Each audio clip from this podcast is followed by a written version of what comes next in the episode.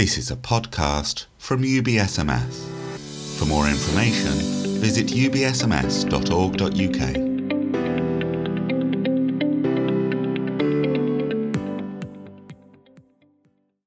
Eat and drink, for tomorrow we die, could, I think, be the slogan for our generation. When there's little hope for tomorrow, we think, well, let's just enjoy ourselves. Holidays, food, entertainment, retail therapy, and so on are all in one direction.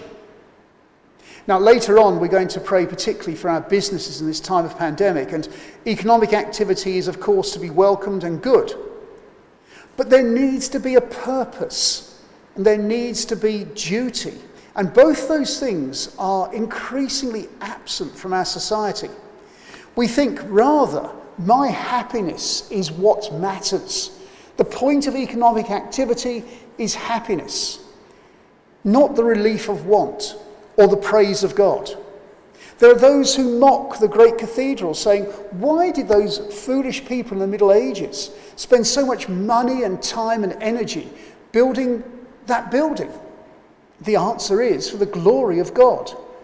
Their economic activity had a purpose higher than themselves. Likewise, the missionaries who went out into difficult areas in the Victorian times. They had a purpose. They didn't always get it right, but they sought to serve God rather than just be happy. And Paul is saying here resurrection life changes my behavior. He says in Ephesus, where he's almost certainly writing this letter, he's saying, right there, there's a door for the gospel opening up, but I face opposition.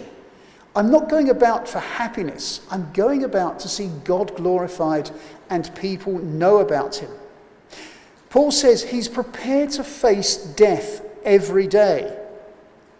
Amazing. It is not the attitude that we often think of. But resurrection belief changes our behavior. Our perspective alters from the present to the future and from the future to the eternal.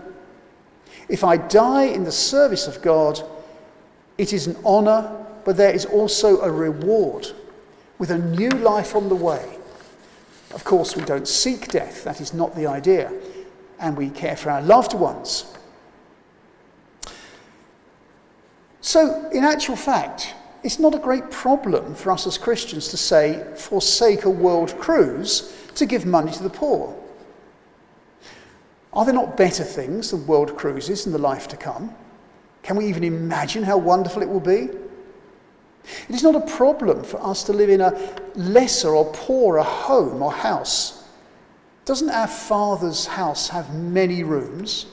Isn't it going to be more glorious? Don't misunderstand me, I'm not decrying relaxation or a decent standard of living or good holidays. Simply that resurrection life puts all of that into perspective. And now, at a time of lockdown, we need that perspective. One final word. You may, and many have been puzzled at the beginning of this little passage. Paul's weird verse about the baptism for the dead.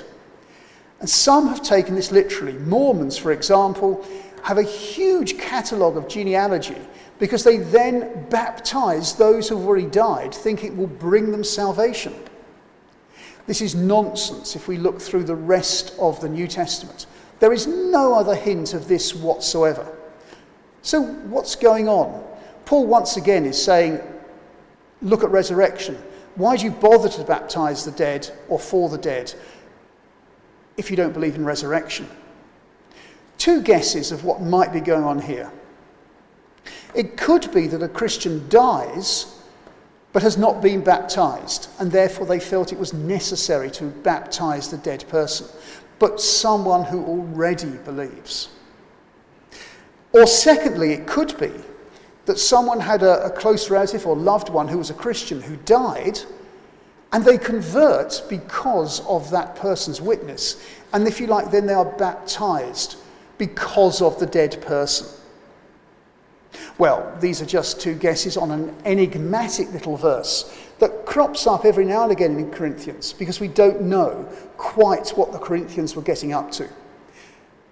But none of this means we should base a theology on this like the Mormons do, a practice on this. No, the practice that Paul makes absolutely clear is that resurrection life changes our behavior here and now. We don't eat and drink for tomorrow we die. We eat and drink to serve our bodies, to serve God, because we have an eternal life. May it be so. Amen.